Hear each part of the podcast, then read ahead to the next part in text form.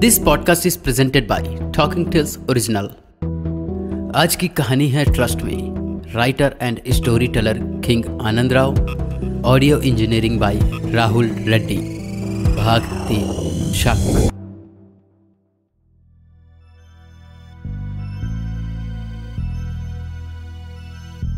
अंशुल समझ ही नहीं पा रहा था कि आखिर हो क्या रहा है, और दूसरी ओर उसके दोस्त जो कोई कसर नहीं छोड़ रहे थे उसकी टांग खींचने में तभी अचानक अंशुल चिल्ला पड़ा। चुप करो यार मैं मैं सच बोल रहा हूँ मुझे याद है कार्ड रखने से पहले मैंने पढ़ा था कुछ केटीआर प्रोजेक्ट्स हाँ हाँ याद आ जाएगा केटीआर प्रोजेक्ट्स पुरानी बस्ती रायपुर। हाँ यही लिखा था। मैं, मैं जा रहा हूँ शालिनी को ढूँढने। लिहाजा गुस्से से आग बबूला हुआ अंशुल फ्रस होते ही सीधा निकल पड़ा शालिनी की तलाश में। लोगों से पता पूछ पूछ आखिरकार अंशुल ने उस कंपनी को ढूंढ ही निकाला। जहाँ शालिनी काम किया करती थी। पर वहाँ पहुँच अंशुल ने बहुत कोशिशें की शालिनी को ढूँढने की, पर वो कहीं भी नज़र नहीं आ रही थी। अंशुल ने उस कॉम्प्लेक्स में मौजूद सिक्योरिटी गार्ड को भी शालिनी का पूरा हुलिया बताया, पर उसने भी जवाब में यही कहा कि शालिनी नाम की कोई लड़की यहाँ काम नहीं करती। अंशुल की बेचैनी बढ़ती ही जा रही थी। उसने सोचा एक बार पूरे कॉम्प्लेक्स का चक्कर लगा लिया जाए।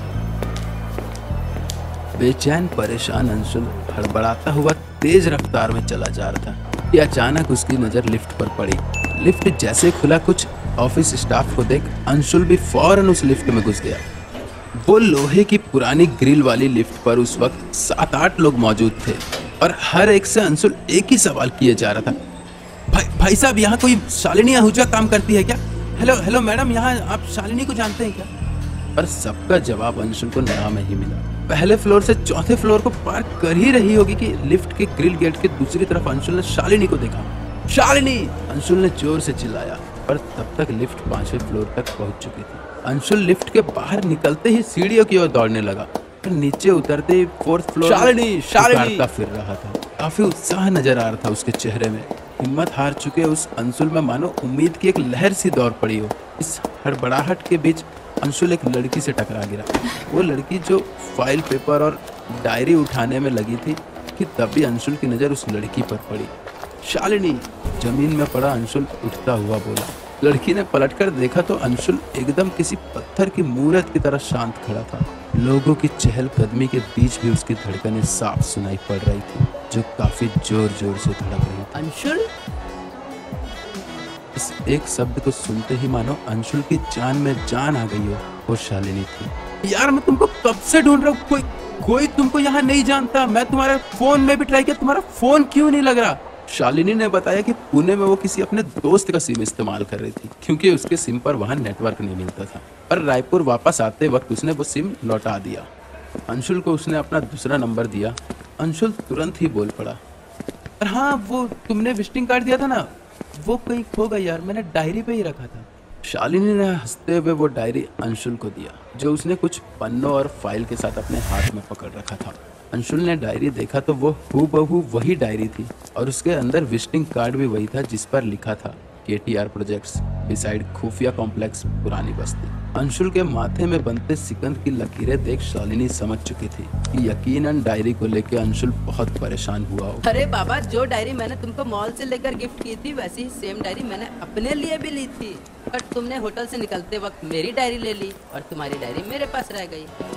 इतना सुन अंशुल के चेहरे में हल्की सी मुस्कान आई और वो हंसता हुआ बोला फाइनली हम्म, मिल ही गई। चलो कॉफ़ी पीने चलते हैं। पर शालिनी ने ये कहते हुए टाल दिया कि ये उसका ऑफ़िस आवर्स है। पर दोपहर तीन बजे के बाद उसी कॉम्प्लेक्स के नीचे ट्रैफ़िक पोस्ट के पास मिलने का वादा किया। और बातों बातों में शालिनी का ऑफ़िस भी आ चुका था। तो अंशुल ने उसे सी ऑफ़ करता मस्त मुस्कुराते मुस्कुराते लिफ्ट की ओर जाने लगा। लिफ्ट जैसे ही खुला, बाकी लोगों को नजरअंदाज करता हुआ होटो पे एक हल्की सी मुस्कुराहट लिए अंशुल उस लिफ्ट की भीड़ में गुनगुनाया जा रहा था। कॉम्प्लेक्स के बाहर निकलते ही अंशुल मन ही मन मुस्कुराता हुआ अब ट्रैफ़िक पोस्ट की ओर चला जा रहा था। एक हाथ जींस की जेब में डाले कीरिंग घुमाता घुमाता अंशुल बस इधर उधर अपने चार ओर देखा जा रहा था। बिल्डिंग दुकानें और बाकी सभी चीज़ों को बड़ी ध्यान से देख रहा था, पर कुछ खोया खोया सा नज़र आ रहा था। शायद इस ख्याल में कि आखिर ढाई घंटे बीतेंगे कैसे? कि इसी बीच अंशुल की नज़र एक काफ़ी बड़े होर्डिंग पर पड़ी, जिस पर गिटार पकड़े हुए रणबीर कपूर की फ़ोटो लगी थी। दरअसल वो फ़िल्म रॉक स्टार का पोस्टर था और अंशुल ठीक सिटी टॉकीज के सामने खड़ा था। अपने अगल बगल आती गाड़ियों को हाथ दिखाता हुआ रोक धीरे धीरे अंशुल थिएटर के मेन गेट तक पहुँचा और चला गया मूवी देखने। क्योंकि ढाई घंटे बिताने का कोई और रास्ता उसे सूझ ही नहीं रहा था। फ़िल्म खत्म होते तीन बजने से ठीक पाँच मिनट पहले अंशुल शालिनी का इंतज़ार कर रहा था कि रास्ते के दूसरी ओर से पैदल आती शालिनी ने अंशुल को हाथ दिखाते हुए इशारा किया। शालिनी ने मिलते ही अंशुल को कहा कि वहाँ से चार पाँच किलोमीटर की दूरी पर ही उसकी कंपनी का दिया फ्लैट है। तो सबसे पहले वही चलते हैं। इतना सुनते ही अंशुल ने गाड़ी स्टार्ट किया और शालिनी को अपने बगल वाली सीट पर बैठाते हुए चल पड़ा उसके घर की ओर।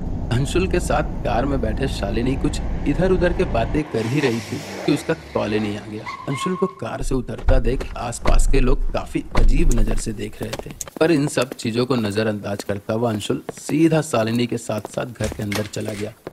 घर तो काफ़ी सुंदर है शालिनी तुम्हारा। एक खूबसूरत सी पेंटिंग को देखते हुए अंशुल ने बोला। पूरे घर को काफ़ी देर तक निहारने के बाद अंशुल वहीं पर मौजूद काउच पर बैठा न्यूज़पेपर पढ़ रहा था। यूँ ही कुछ 10-15 मिनट बीते होंगे, शालिनी ने चाय का ट्रे टेबल पर रखा और अंशुल को चाय सर्व किया। चाय की चुस्कियाँ लेते लेते दोनों में काफ़ी बातें हुई। घर, परिवार और कॉलेज के दिनों की चर्चा तो खूब हो रही। शालिनी, मुझे वो पुणे की क्लिक्स की हुई फ़ोटोज़ दिखाना। अचानक अंशुल के मुँह से यह सवाल सुन शालिनी चौंक गई। वो बेडरूम की ओर गई और ड्रेसिंग टेबल के ठीक बगल रखे कबड़ में से कैमरे का बैग निकाला। शालिनी अपना लैपटॉप कैमरे से कनेक्ट कर ही रही थी कि अंशुल उसे बताने लगा कि उसने अपने दोस्तों को सारी फ़ोटोज़ दिखाई और उसमें वो दिखाई नहीं दे रही थी। अंशुल की बातें सुन शालिनी हंसने लगी। उसने कैमरे का फोल्डर खोला और कर्सर को धीरे धीरे नीचे करते हुए अचानक से रुक गई, जहाँ से पुणे की फ़ोटो शुरू हुई थी। शालिनी एक एक कर हर फ़ोटो को नेक्स्ट किए जा रही थी और चार पाँच फ़ोटोज़ देखने के बाद वो बस अंशुल की तरफ़ देखे जा रही थी, क्योंकि उसके लिए उन फ़ोटोज़ में कुछ खास नहीं था। पर हर बदलती तस्वीर के साथ अंशुल का चेहरा पसीना पसीना होता जा रहा था। कमरे का एसी बंद था, पर अंशुल के पैर फिर भी काँप रहे थे। समंजस में डूबा अंशुल बस अपने उंगलियों के नाखून चबाए जा रहा था और उसके हाथों पर रोंगटे आ चुके थे। मानो फ़ोटोज़ देखते देखते उसे सदमा सा लग गया हो। तभी शालिनी ने माउस पर से हाथ हटाया और फ़ोटो स्लाइड करना बंद कर दिया।